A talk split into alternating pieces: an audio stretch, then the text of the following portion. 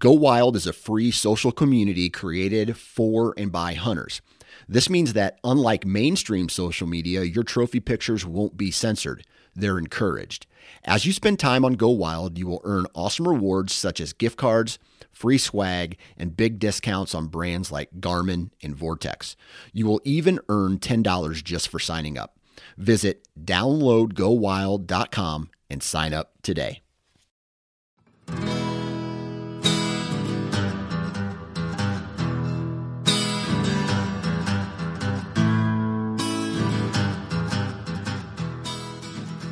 What's up, everybody? Welcome back to the O2 podcast, the Ohio Outdoors Podcast.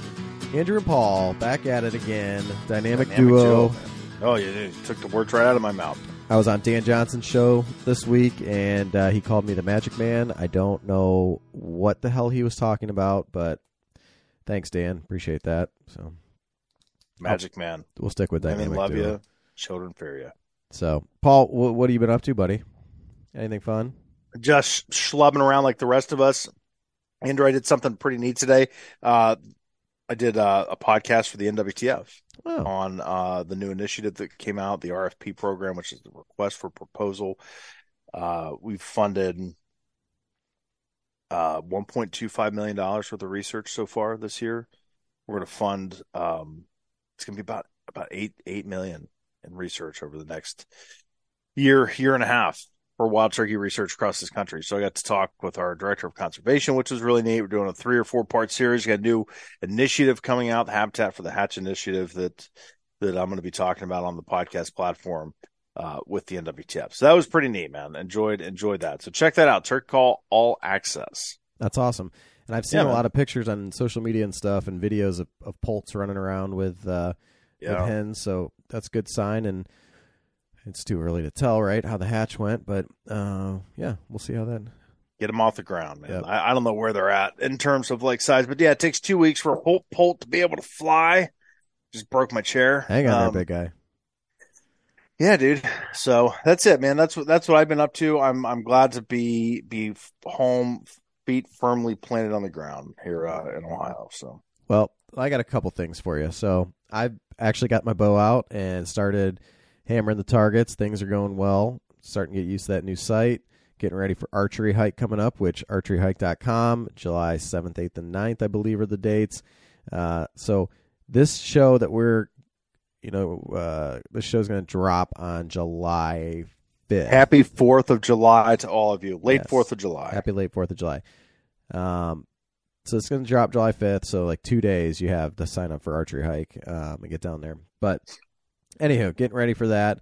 So that was exciting. I'm I'm actually feeling pretty good, which means the next time I go out, I'll be losing arrows. But um, you and I were just talking, Paul. All right. So yes, we are the Ohio Outdoors Podcast, but I've been going over to Pennsylvania for a few years um, to hunt over there, and Traitor. Yes, and I went. They opened up their license sales this week, and they let's say if you've never done Pennsylvania licensing in the past, it's been very old school, and you had to send in these envelopes, these pink envelopes, and um, whatever.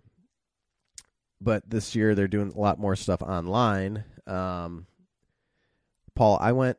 I think it was about ten o'clock in the morning onto their website. I had to put my name in the queue because there was 92,000 plus people ahead of me. Holy cow! And they were going to send me an email. And I had 10, once I got that email, I had 10 minutes to hit the link to get in line and to get, you know, get in my spot to get my license. Yeah, I got that email at like 8 o'clock at night. it took that long for It took to- like to- 10 hours. Wow. It was incredible. Um, so, hey, it did work. Okay, I got I got everything taken care of and all in good time. But man, that was uh, quite the doozy. So here's my other story for you, Paul. Yeah, I think I kind of told you about it. I know I told you about it, but I had to go out to Oregon for work last week, Yeah. and uh, on my way back, so I. I'm just gonna tell the story how it goes because do it. that's what it is. I have my backpack, right? And I, this backpack is is one that I generally I use for a lot of things. It's a nice Stone Glacier backpack, and I find it comfortable and carries a lot of stuff. And so it's my day to day bag.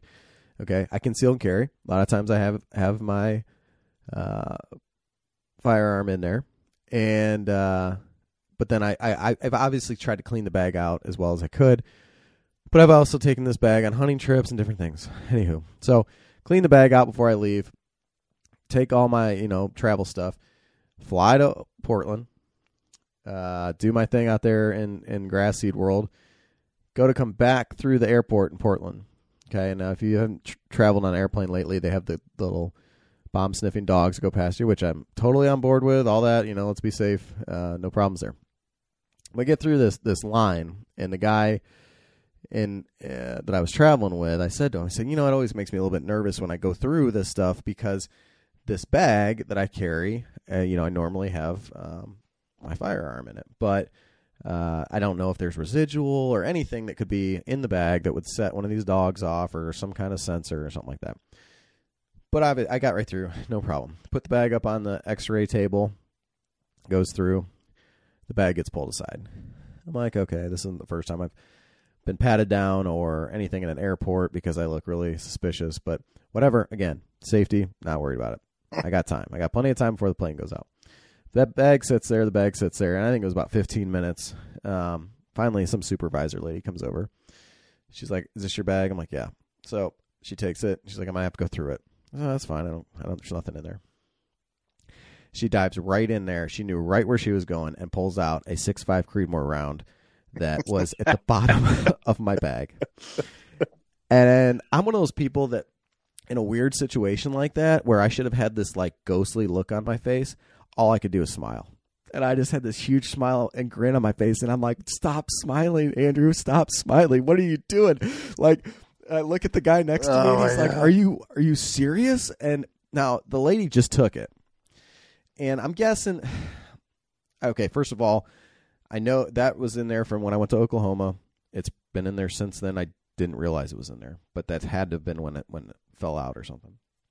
Um, had no intentions of having that in my bag. I somehow it got through from you know Columbus over to Portland, but nonetheless, lady's like, I'm just gonna I'm gonna have to take this from you, and I'm like, uh, yeah, absolutely. Don't detain me here in Portland. That's the last place I really want to be stuck. Um, she took it out, gave me the bag back, no problems. So, uh, I, it was one of those things though that like, man, it gets your heart going. And Yeah. I think I texted the, the group our buddies down there, Go Wild. They're you know have to make a joke out of it. You know, Andrew, there's uh, easier ways to get cavity searches than uh, jamming bullets up your ass. So Just, uh, she she should have been like, oh, look at this hunting douche here, six five round. right? I wonder. I do wonder how often that happens, and I mean, obviously, it's not. I didn't have it was. I didn't have a gun, anything with me, nothing close, right? Um, but I, there's always that idea. And my luck, the primer would have got popped, and all shit would have hit the fan. But the Oh my god. um, being that Oregon is kind of an area for big game hunting, I, I wonder if that doesn't happen more often, where um, you know a rogue rogue round just makes its way into a bag and Yeah, I you know obviously they they weren't that tore up about it. They just took it and moved on with their day. yep, and that was fine, and I Yeah. appreciate it, and trust me, it will Yeah. not happen again. Um, Man, what a day. Well, Andrew, let's pay the bills, man. Halfrack.com, half dash rack.com, Ohio Outdoors 15 per Ohio Outdoors 15. Save yourself 15% on every order that you've got. They've got a ton of stuff if you're working on on your land this year. We're going to talk a lot about working on land, Andrew. Get all sorts of stuff for the uh, land manager for the hunter. I talked about this on our episode uh, last week. Their t-shirt game is real strong at Half Rack. So check them out at half-rack.com. Ohio Outdoors 15. Yep. And then time to go wild.com or download the Go Wild app on your favorite platform. But this is your online social media for hunters and anglers. Uh, these guys got all kinds of stuff going on here. So, um, different avenues to go down hunting, turkey hunting, bass fishing, whitetail deer, houndsmen, mobile hunting. Uh, they've got online commerce, so some things you can pick up there. Actually, a lot of things. Um, you got they've been upgrading their fishing line galore, man. So that's definitely something to check out. Trail cams, all that kind of stuff. If you're looking for that heading into um, the fall, definitely check out go uh, time to go wild.com. Uh, First Lite, thanks to our guys over there, dropping some new logo wear. Uh, that trace system, that will be if it if it ever gets hot, uh, that would be a great option there for the early season. Um, when it comes to getting out there, so Yeah, they got some good. They got some those those. I got to get that system. But uh, MidwestGunworks.com. If you are into the shooting sports, if you're trying to get your deer rifle or shotgun ready for the season, duck gun ready for the season, need some gunsmithing work. They've got a fantastic uh, in-house gunsmithing department. The Parts Finder, they have a ton of options uh, for for parts if you're working on something obscure, something weird, or something uh, is run of the mill is a Win or a Remington 870. I almost said Winchester 870. Can you imagine the hate that I would got if I would have said Winchester 870? Uh, God, settle down. Remington 870, MidwestGunworks.com, Ohio Outdoors five. Save your five yourself five percent on every uh, purchase that you make. Ohio BHA, we're going to be at Muster in the Marsh, July 21st to the 23rd in Conneaut. that was my sign. Oh, also for X Vision, sorry. Oh yeah, ahead. no, Fin- no, fin- I thought the- you were telling me to fin- stop. I'm no, like, well, no. it's gonna be, it's gonna be great. I'm looking at their Instagram right now. Ryan Fin- Callaghan's gonna be, Yeah. and look, we're on, we're on the. I saw that. Yeah, look at us, man. Uh, Look at us taking care of us. Appreciate you guys. So, yeah, you can visit backcountryhunterandanglers.com to become a member today of the, of, of the BHA, or you can visit muster, M-U-S-T-E-R, in the marsh.com uh, to get your ticket. It's going to be one hell of an event. Yeah, and uh, we had Henry from the BA, Ohio BHA on a couple weeks ago. So, or maybe that was that was a couple weeks ago. Uh, hop back there if you got any more information. He's in the intro with us. Um, but finally, we got X Vision as our uh, final partner there.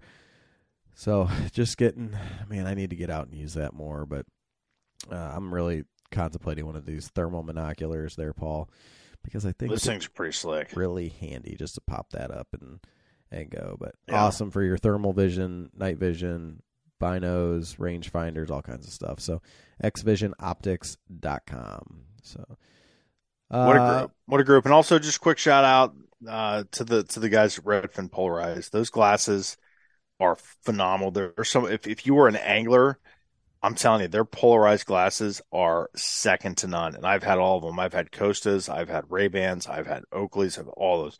Their their glass and their sunglasses is amazing, absolutely amazing. That's it. I'm done. all done. So this week we've got Greg Two news stories.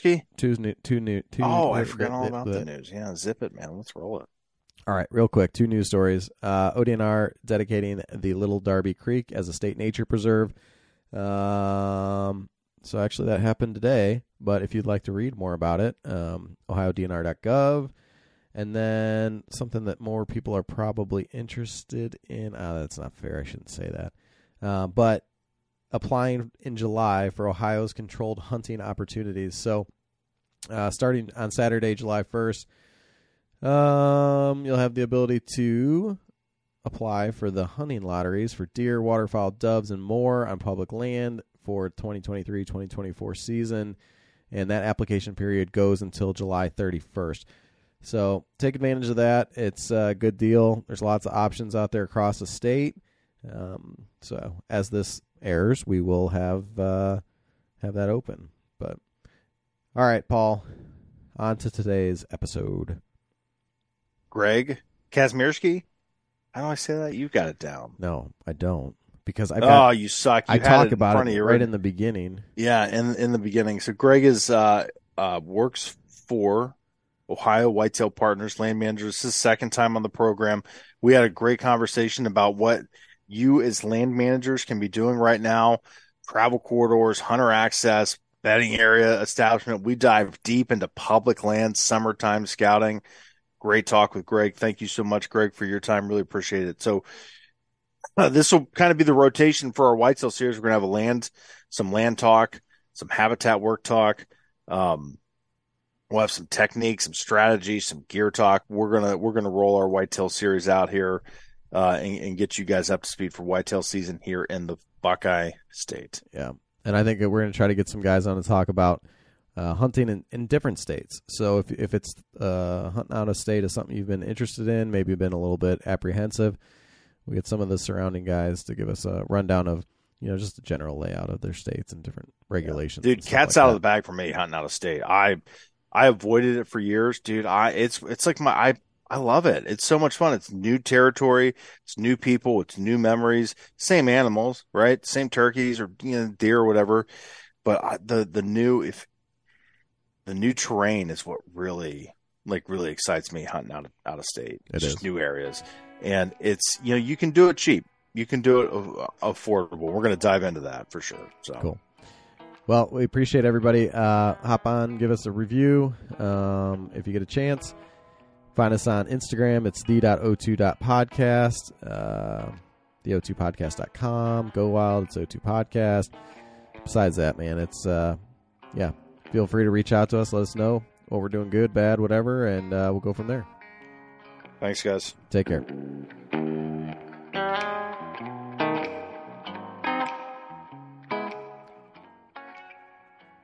All right, All right, everybody. Greg. Say all of that that Yeah. you just did again, word No, for word. Hold on. Before Andrew did. Andrew didn't hit record. No, we're starting. No, before we're get started, before he goes into that again, okay, I have to tell you, Greg, and I shared this with Paul and our buddy Josh Rayleigh the other day. Um, but I'm trying. I was trying to get you booked on the show, and Mhm. another guy. Uh, this is this might be my other um, land management guy. Guy's name's Greg. Also, so you're Greg Kazmierski, and this is Greg Kedzierski. Okay, K E D. Oh wow! Yeah. So, that? do you want to know how bad that was screwing with my head when I was looking through emails and stuff, trying to find Oh, man, Greg? bet. Wait, which Greg is that, or which Greg is that? Which one? Uh, because I think we're gonna try to talk to him in a couple weeks, and it's like, wait, I gotta send the right link to the right person, and oh, Right. oh man, I was like, I was pulling my hair out last night. Oh man. So, so all that Well, said, Greg, we got Greg back two so time. Greg, second time on the show, man. Thanks, thanks for coming on. I, I'm, I'm going to touch on real quick what you just said before, um, prior to, to recording. You were, you were basically talking about how at this point in the year, and we're this is the third week of June or the, the end of June that we're recording this, that the the time for big habitat improvement projects has has kind of come and gone. Um, why is that? Touch on that real quick. Uh, so there's a few reasons why. It's not. I'm not saying that you know you can't get out there and still implement these projects if you desire to. Uh, one big reason is just the enjoyment side of it. Uh, you know, things get really thick and alive in Ohio in the summertime, and going out in the woods can be really just unfriendly. Uh, you're going to get folks stabbed, cut, whatever you can really draw up is going to happen to you.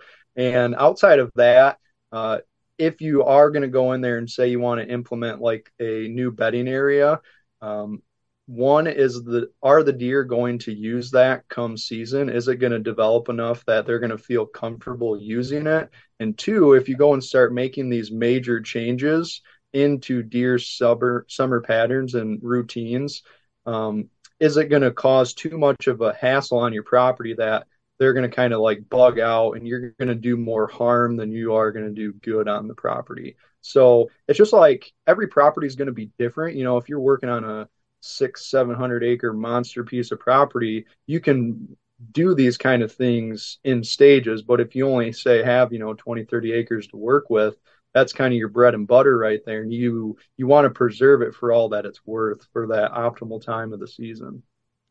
So I know the last time you were on, Greg, we were uh, kind of finishing up the end of the hunting season or late winter, and we were kind of because I remember sitting here saying, okay, when I sit in the tree, I'm looking at all the different things I I need to do, right?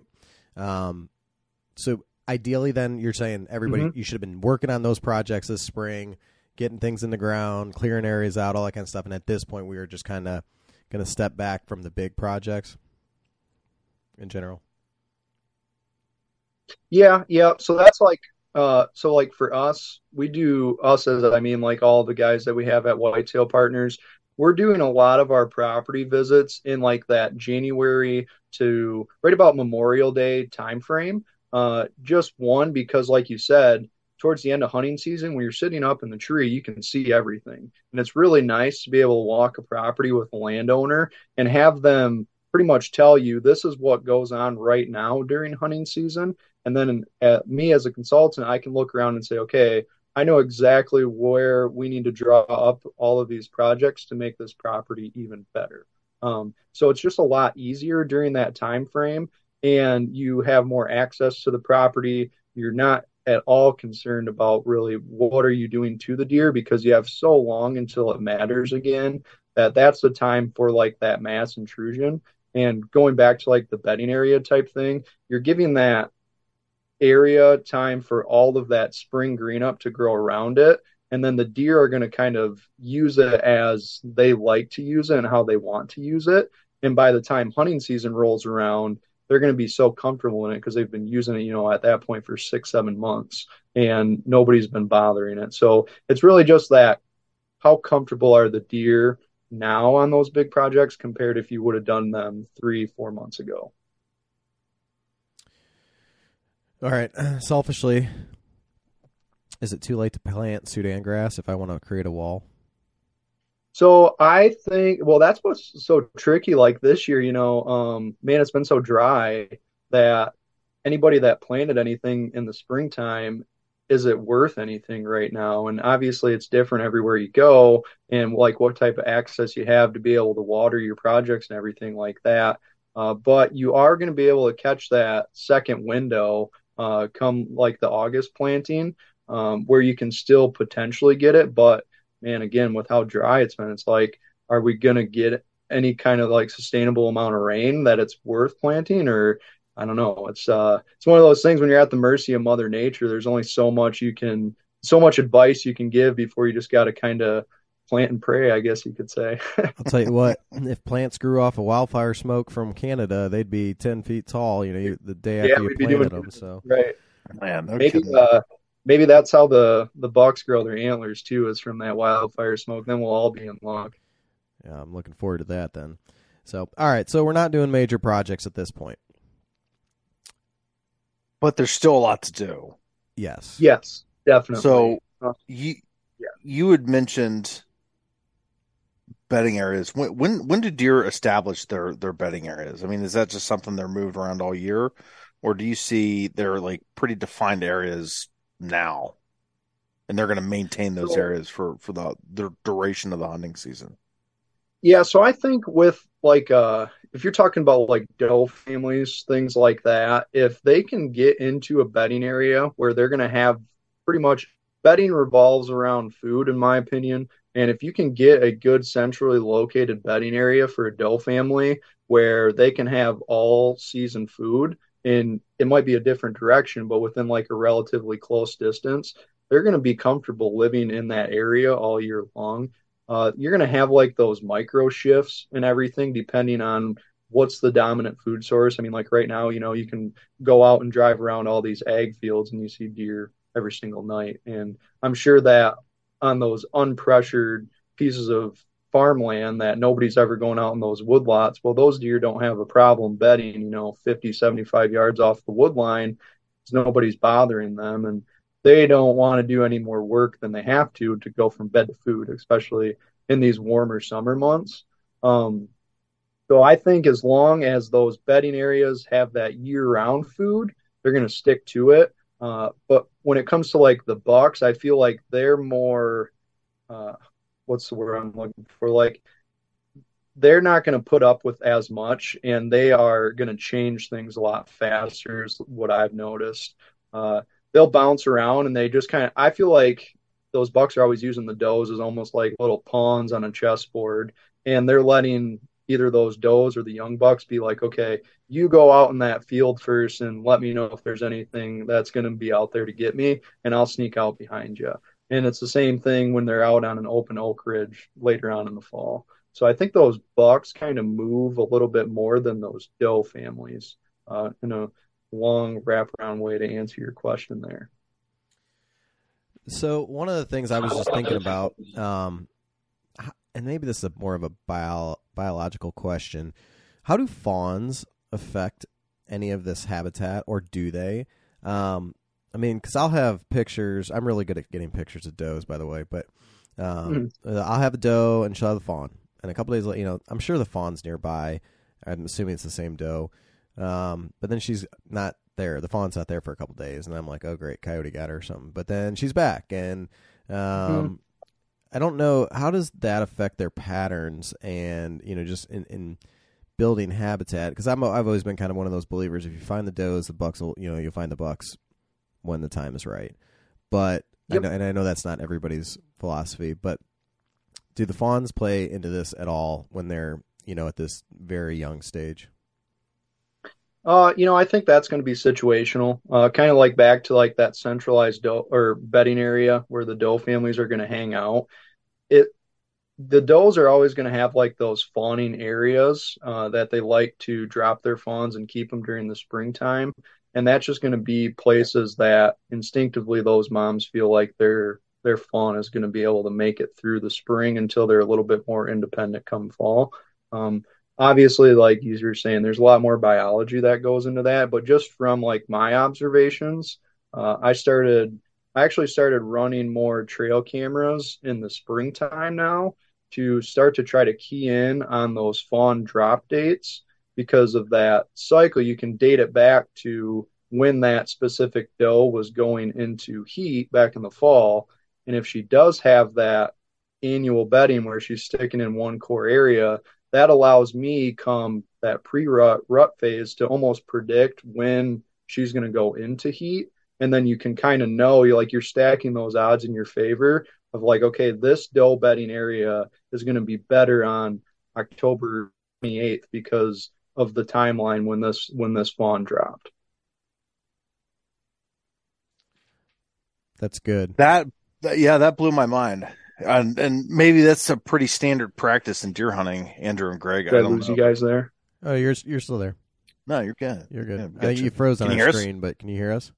So you're gonna take the your your trail cam picture, see the where the fawn was was dropped, and we'll just say it was you know June first, and you're gonna go back. What is it? Uh, how, many, how many days? Two hundred and ten days, I believe it is. Two hundred is the exact is the exact number. Okay, two hundred and ten days. You go back, and you were saying it'd be like October 28th or whatever. So then that'll give you mm-hmm. some idea. Is that is that pretty standard that they basically go into estrus the same time every year? Do you know? The the same doe will like relatively close to it, um, because it. I don't know, and I don't want to like dive too far into like this biology standpoint because I'm not a biologist. Uh, I just go based off of the information that like I can find online and I, from what I've seen, just like from my visual experience in the woods, is that yes, those those does are typically going into into heat at that same time every year. And even if I can narrow it down, you know, to a couple of days, for me, that's like all the information I need to know, like, okay, I'm stacking the odds in my favor to dive in to the downwind side of this doe bedding area because I have a pretty good idea that that doe or a collection of those does are going to start to go into heat. And Greg, I'm going to agree with you 100% because I I feel like I've seen the same thing. So, um, it yeah, might, it might just be internet fodder, or uh, at least I, I will agree with you. So, good. That's all. As long as I got somebody else out there that tells me I'm not crazy, that means that I'm I'm doing something right. He's going to review all of his trail cam pictures for the last five years tonight, Greg. You've just wrecked yep. his sleep. So. You know what though? There was something else you said in there. I don't know why, but it just dawned on me. Uh, Paul, one of the properties I've got a camera out and it stays out all year long. I haven't seen a fawn yet out there. I don't know if hmm. that's uh, hmm. it's probably not a good thing, but yeah, I don't know. I have to work biological work something or other happening out there. I don't know. Um, so Greg, let's let's dive into uh, your bread and butter. Let's let's talk about um, you mentioned two things earlier in the show travel corridors and hunter access. So these are things that that that we as land managers have control over at this point in our our season, right? Yep. So yep. Um, go ahead. Go ahead. I, I was just going to say. you, you go. You okay. Okay. Uh, so yeah, with like those travel corridors and the hunter access, if say it's something that you've established in the springtime or uh, years before, right now is a great time to just like periodically go out and make sure that those are being well maintained. You know, when we start getting these storms and stuff that roll in, you don't know when trees are going to fall over. Uh, especially a travel corridor, that's important because you want deer to be so comfortable on those for as long as possible that if a a major tree fall or something like that is debilitating their their access on that travel route, well, they're just going to start using somewhere else and it's going to make that less effective. So now that's why I said like is a great time for that maintenance and you can kind of see like how are the travel corridors working. And then you're kind of back to that okay we're predicting what parts of the property the deer are going to use later in the year um, kind of when that shift starts to happen you know from these summer ranges. And they start to get into more of that bed to food especially like the bucks like what we're all after you know. When are they going to start using those and make sure that they're going to use them the way that we want to? Now will, will you manipulate like the travel corridors with with brush piles or taking trees down if you need to redirect deer traffic? Is that something that you advocate for? Yeah. Um, so you can either, so I like to pair it, especially when I get into like the southern parts of the state. I really like to pair it with uh, topography and expect like when you start to get that rocky outcrop, uh, you can use trees and kind of fall them in a way that it makes it really easy to direct that deer travel right where you want it to go. Because when they have like that rocky outcrop or a steep slope, they already don't want to go or can't go that way. And now you're just like making an even sweeter route for them. And you're really just able to narrow down that uh, where they where you want them to travel. And I kind of like to work backwards from those travel routes to how I'm going to access the spot or how I'm going to draw up the plan for the hunter to access his spot uh, to kind of use that to, to, topography to his advantage, but then also for the deer's advantage while they're using that travel corridor. So for the guys that don't have the rocky outcrops and all that kind of stuff, maybe they're hunting a farm, western part of the state, or relatively flat. You know, mowing.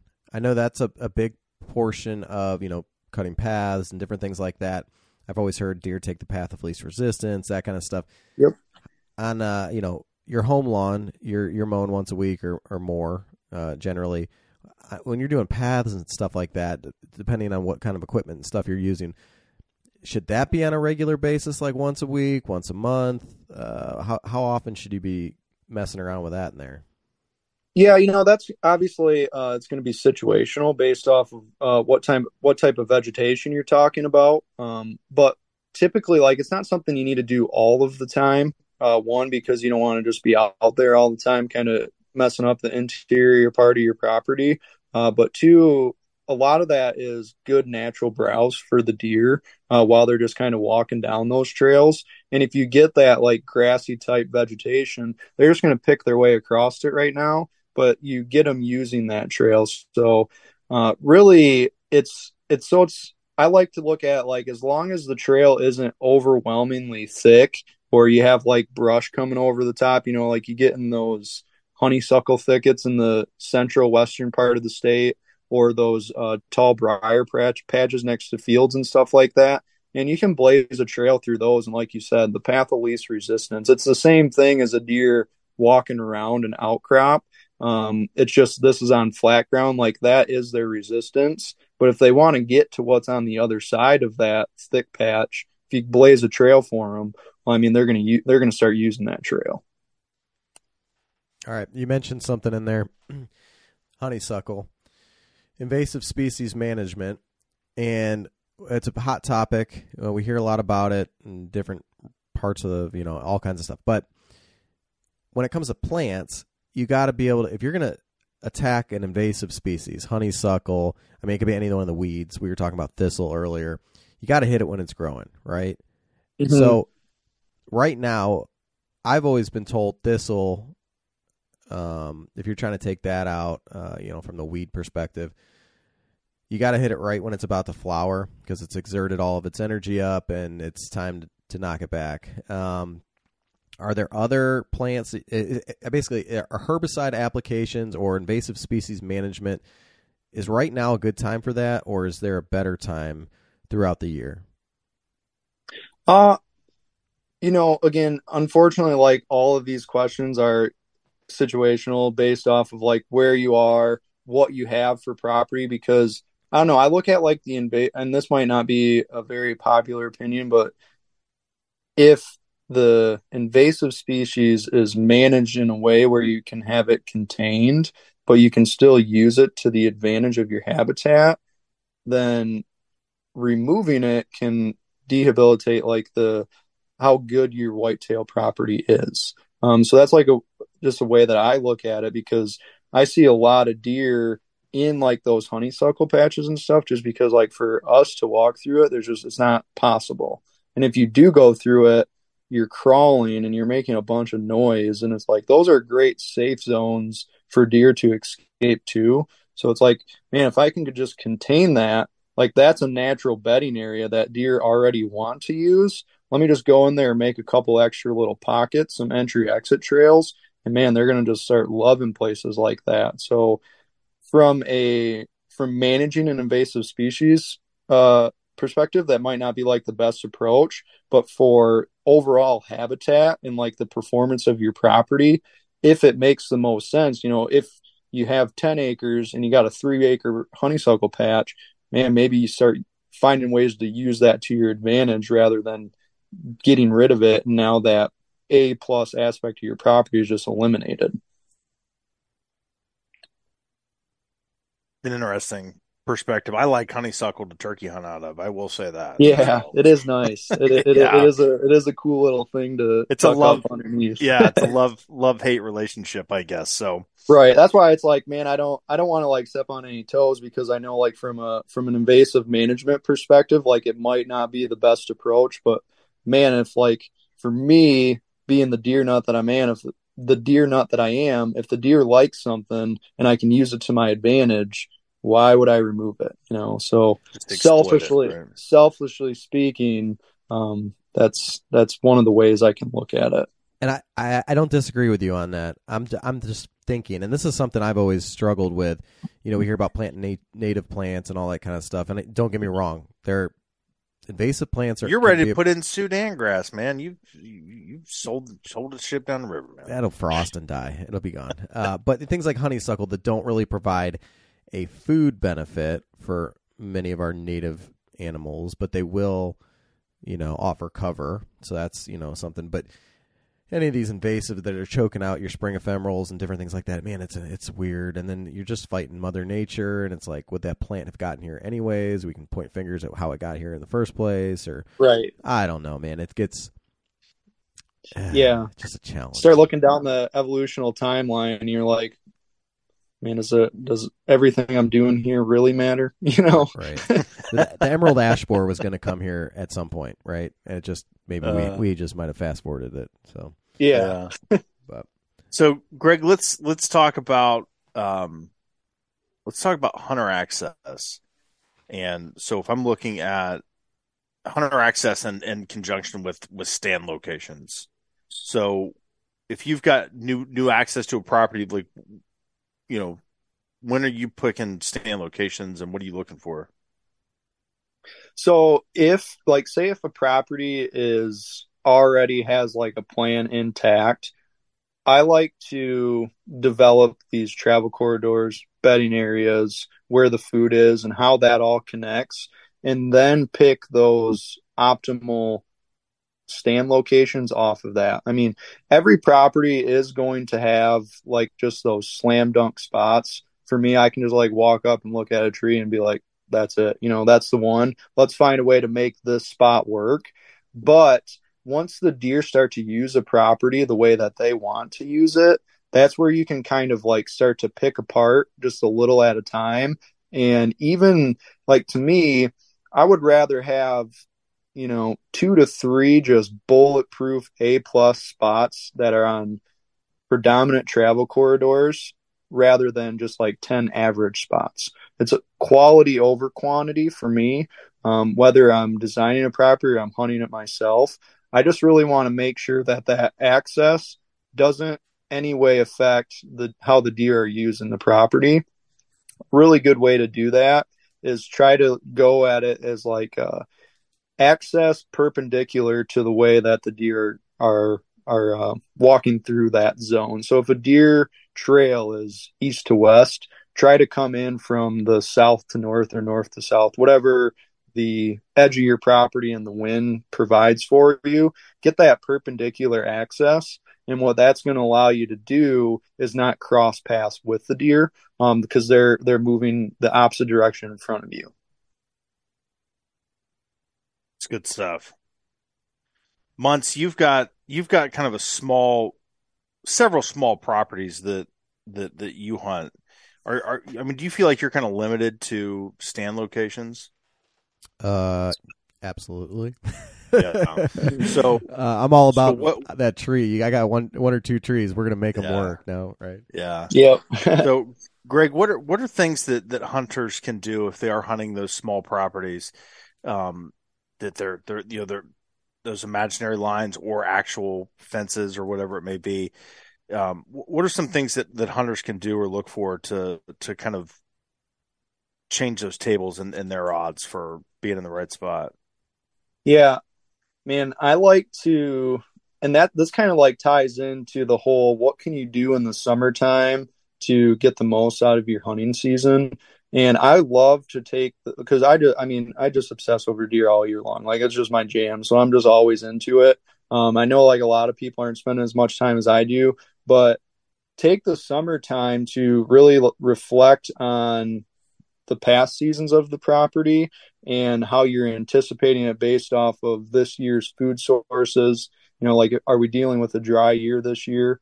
Um, you can kind of anticipate is that going to affect the crops? Is that going to affect the uh, the mass production in the hardwoods? And you can kind of start to predict what is going to happen come the fall time to determine like okay this zone of my property, whether it's 10 acres or 100 acres, is probably going to be that hot zone. So let me figure out how to access this the best way. Um, so I do a lot of hunting out on public land actually. And like what I do at this time of the year, um, because I've been I've been coming down to Ohio even before I moved down here for a few years where I have like these zones picked out that I know are just going to annually have deer living in them and more than likely a buck that I want to chase. So like I'll go out there right now and kind of plan my access in and I'll like mock run in there. You know, like I'm not going to tie the stand or anything on my back, but I'm going to walk through the landscape and see like exactly okay, this is what the wind is doing actually on a southwest wind. Like I'm bringing that milkweed with me. I call it wind mapping, and I'm seeing like how those thermals and wind is happening. So if there's like a hidden, if there's a hidden thing that's hurting me at that time, I know when it doesn't matter. The beauty about these private land plans that I draw up is that you have the ability to manipulate the landscape and you have the ability to access however you want without worrying about other people just kind of like blowing your setup up. So if you aren't afraid to just kind of like go out and spend a little time on the exterior part of your property in the summer, I mean, man, you can get so much good intel from like wind mapping, just observing what's going on, looking at tracks, everything like that. Um, I just tried like in a nutshell, if you can just find out where the deer don't want to walk and you walk there, that's that's like the best hunter access you can draw up. Let's let's talk about that that summer months. Did you have something? Because we're getting No. ready to chase a rabbit down the trail, man. Greg, if you're ready, you let me know.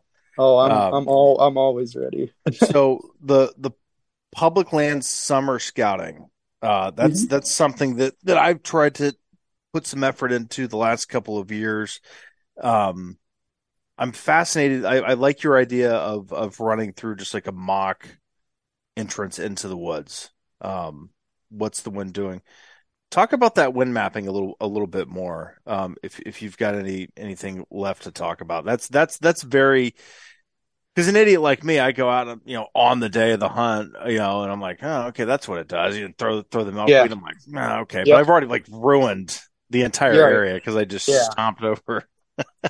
So uh what I'll what I'll do, I have a I have just like a good story example of how this worked out really good for me. Um unfortunately it just didn't bring in the buck that I wanted. Uh so it happened last year.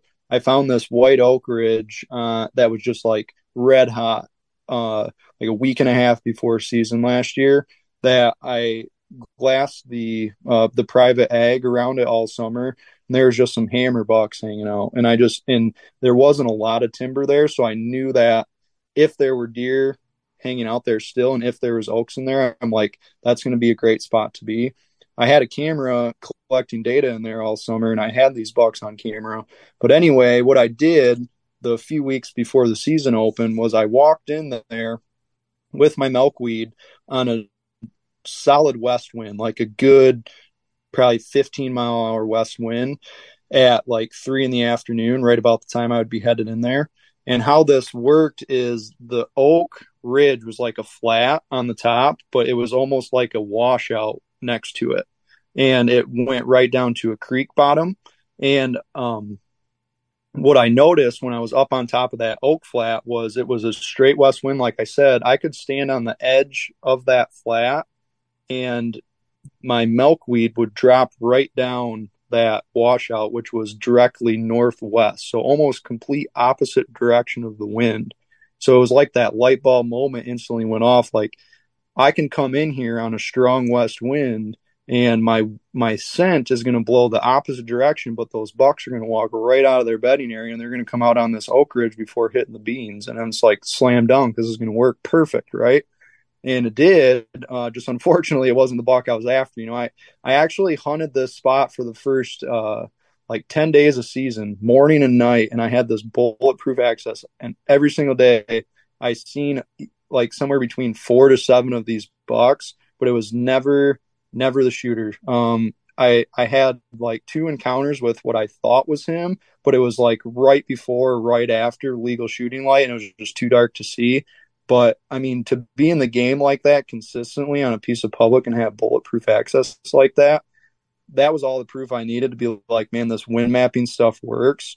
And what you see on the Weather Channel, or even if you feel it as you're walking, like that subtle uh, topo change where there's that washout, it can completely pull your scent the opposite direction.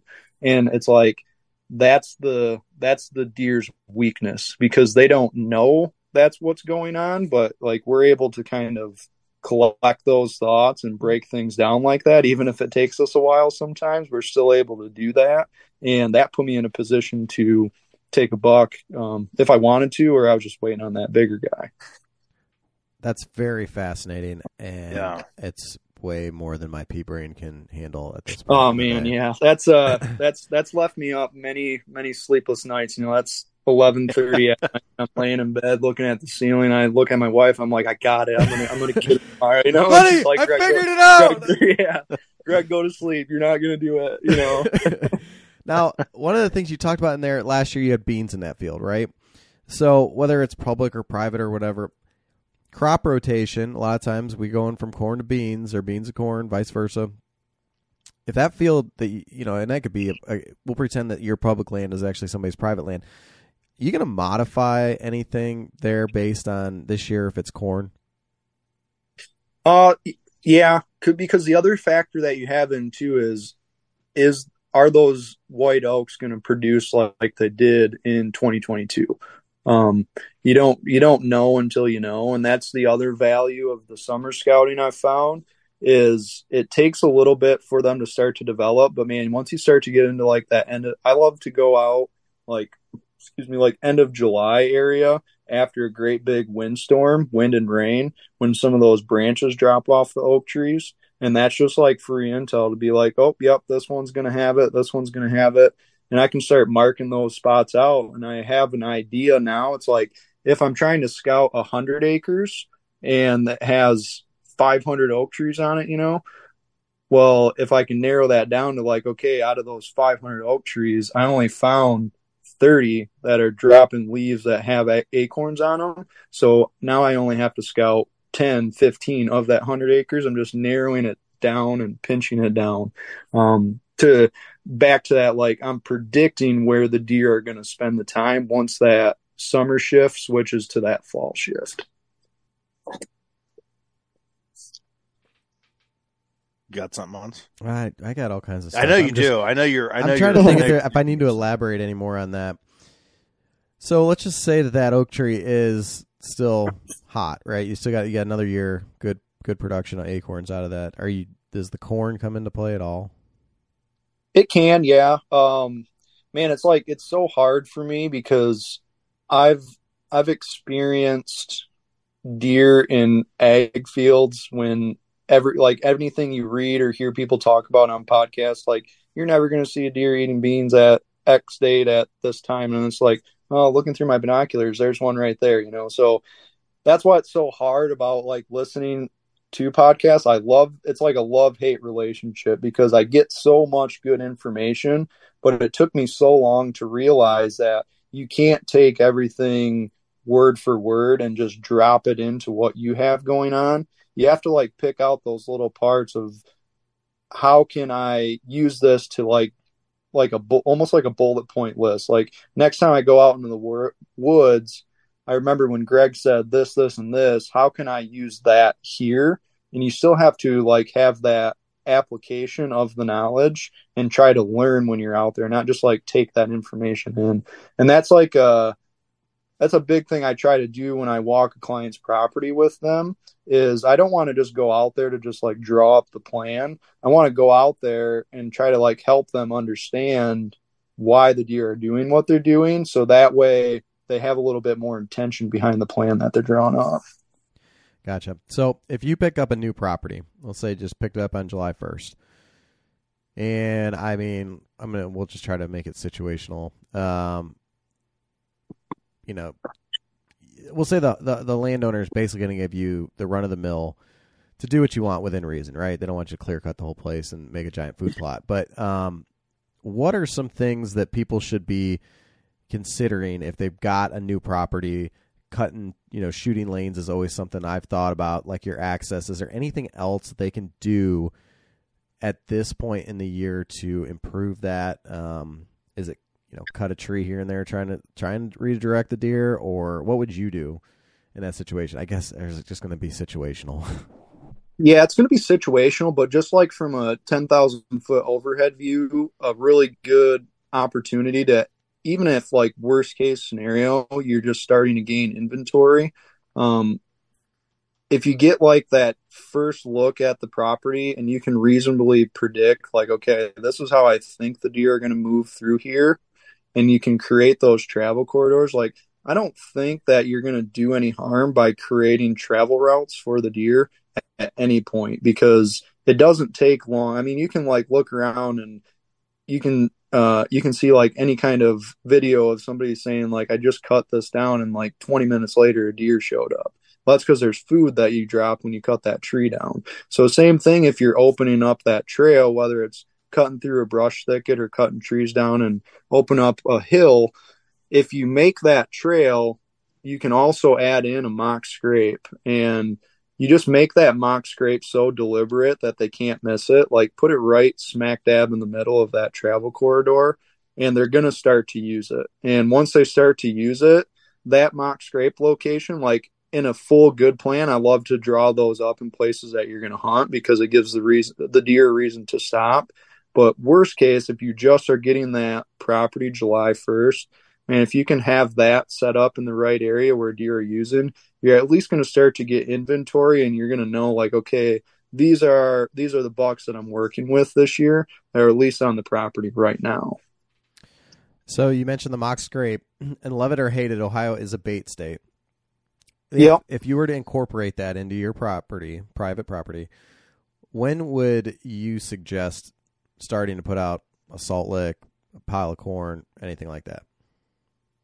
So that kind of works the same way um, as far as like an inventory standpoint. That's like, like you said, you, you know, love it or hate it. It is what it is. Uh, I, I personally don't do much with like the corn, but what's so hard about it, especially if you're in an area where you got a lot of hunters around, you just know like, well, if I'm not doing it, A, B, and C down the road are. So what am I missing out on if I don't have something to attract them? Um, so really, I mean, if you're willing to put that effort in to have that attractant on your property, I don't think there's a wrong time to get started with it. Um, especially like if you're talking about the minerals and everything, man, when you can help them with that growth, then you're just doing yourself favors for years and years to come um, by continuously giving them that. And what it's doing is it's just it's making deer feel comfortable on your property. So that's where it's like you're creating this system throughout your property. And if you have that mineral lick, or if you are going with like the corn or whatever it may be, you're getting deer to move through your property and nothing's bothering them. So come the fall time, they're not going to be weirded out uh, if you have that good hunter access. They're not going to be weirded out about walking through your property because they've already done it for the last six, seven months. Got it. Paul, you got any uh, other important questions? Because if not, I've got a couple little random. No, I'm just I'm just gonna start wind mapping my little brains out, man. That, that's just, that's my biggest weakness, I think, on on on because I hunt a lot of public. Is that you know scouting it, and a lot of that's just time, right? Scouting it during the summer, you know how how the woods changed since last year, taking in all of that, you know, the historical data and making new decisions uh, you know, this year. That's and and you know how the wind moves and and you know that's that's uh that was good, yeah. man. I really it's, enjoyed uh, that. So a little bit more context on that. I'm like a big Excel nerd too. So oh, I'm sure you are. I could. I knew it. I was going to ask you what kind of data points are you collecting every time you go yeah. out. Um. So like over the years, I've developed this like my own little program that if somebody else looked at it, they would just be like, this this doesn't make any sense, but it makes so much sense to me. It's like a combination of Excel data, uh, Google Earth Pro, and my onX, and it's all like kind of linked together, like I said, in my own weird way. But it tells me that historical data of like what we were talking about a little bit ago, like that spot I was telling you. Like, will your plans change this year with that crop rotation, with it being corn? Well, that's where I look back at my little program I have here and I can say, okay, what was going on last time this was corn? And if, you know, last year I had all these good bucks on camera and it was beans, but the year before that, there's half the amount of bucks. Well, I can start to attribute that to the corn because that's the only thing that was different. So it's like I use Excel to kind of like pick out those differences. And once you have that, again, it starts to like stack those odds in your favor. Or it's like, I know I don't have to waste my time there because this spot has all of these other factors going for it on the plus side of things. All right. I'm going to get you off the wind mapping, Paul. Now, Greg, I asked Tyler. I'm. I won't ask you more questions. I asked Tyler and Casey from the Element a couple weeks ago. What's your favorite tree to hunt out of? Favorite type of tree? Man, that's such a hard question. It's a it's going to be a weird answer for me, but for some odd reason, I feel like I get the best hunts if I can hunt out of like a just a tiny janky little apple tree. It's super weird, really weird, but I like can get into this area where I'm just like, man, and this is on public land, not on private. If I'm on private, I'm not going to set somebody up in a janky apple tree. I promise. Um, this is this is for pure selfish reasons, but it's like if I get into an area and I'm just like I know this is where I have to be. There's always just this weird crooked apple tree there. I'm like I get I got to get in that, and it always works out. I don't know why, but it always ends up being that weird little apple tree. I'm gonna I'm gonna keep asking that question, Paul, and I, am gonna guess that Greg might be the only person that says weird janky apple tree. So I think so. Um, because everyone's gonna have something different. It, yeah, if you looked at it from the ground, or if I took pictures of them, you'd be like, "There's no way I would hunt out that thing." But yeah, um, you gotta do what you gotta do sometimes. right. So we've talked a lot about different types of trees and that kind of stuff. Do you have, uh, for the somebody who's not schooled or educated in tree identification, I think it can be somewhat nauseating as far as well, how do I even know what an apple tree is if it doesn't have apples hanging from it, or you mm-hmm. know the differences between white oaks, red oaks, maples uh, beech trees, go down the line. Um, ash trees, if you find any of those, you're not going to have any leaves to work off of, but sure as hell don't want to climb one. Um, do you have an, an app or is there a good resource that you suggest people go to uh, to help them identify trees when they're out doing this, this summer scouting and, and habitat management? Yeah, definitely. Um, so I use it's called Plant ID. It's just a free app in the App Store. Uh, you do have to be connected to the internet to make it work, but uh, if you don't have internet wherever you're out scouting, walking around, or whatever, you can just take the picture and put it into the app later. And that did a really good job for me getting over that learning curve. Um, I didn't. I found that to be so much more useful for like my learning style than reading everything in a book because when I read a book, it's like, you know, I'm reading it from front to back, but actually retaining the info I read is a lot different than it's like, oh, I can pull out my phone and I can take a picture of this and it's going to instantly tell me what it is. And then I can connect that leaf or bark or whatever it may be because that app actually works for bark too. I've noticed if you get a good clear picture of a tree, it's not as accurate as the leaves, but it can still give you relative accuracy where you know if it's like, is this a feed tree or is this not a feed tree kind of thing. Yeah, I think that's a that's an important thing. And i mean that's what i went to school for and i probably forgot half of what i learned at one point. So um, never hurts to, to, brush up on some of that stuff but definitely. Well i that's all i got paul. You got anything else no i i greg where can people find you on social media that was a great talk absolutely yeah thank you uh so i i've been a little bit inactive on my instagram over the summertime um i I've found that it's hard to keep people engaged with the whitetail content all summer long. So I kind of tone her back a little bit and just uh, save up a lot of my stuff from the fall. But I, I stay most active on there, and that's going to be uh, it's whitetail underscore partners underscore Ohio. And then uh, the other thing I started doing, I started putting out more like blog articles on our website, which is whitetailpartners.com. Uh, you can go to the Learning Center, and it actually has links to like all the podcasts that we've done. Uh, we're nice. starting to make more YouTube videos, and then, like I said, we're putting articles out there, just like good general info. Um, just a good place to organize notes and everything, and then just kind of put some stuff out there for guys if they're interested in in learning a little different way. Uh, but if you ever have any questions or anything, you know, you can um, just get a hold of me on Instagram. Just shoot me a DM, and I'm always always happy to talk about deer with somebody other than myself in the mirror. So feel free to feel free to reach out. Uh, Greg, I've really appreciated this, man. We'll uh, we'll have to get you back on to talk about some more public land hunting stuff. So yeah, I, I, would love that. That's my bread and butter, man. That that sounds good to me. Good deal. Appreciate Greg, it, Greg. Thanks for your time, man. Take care.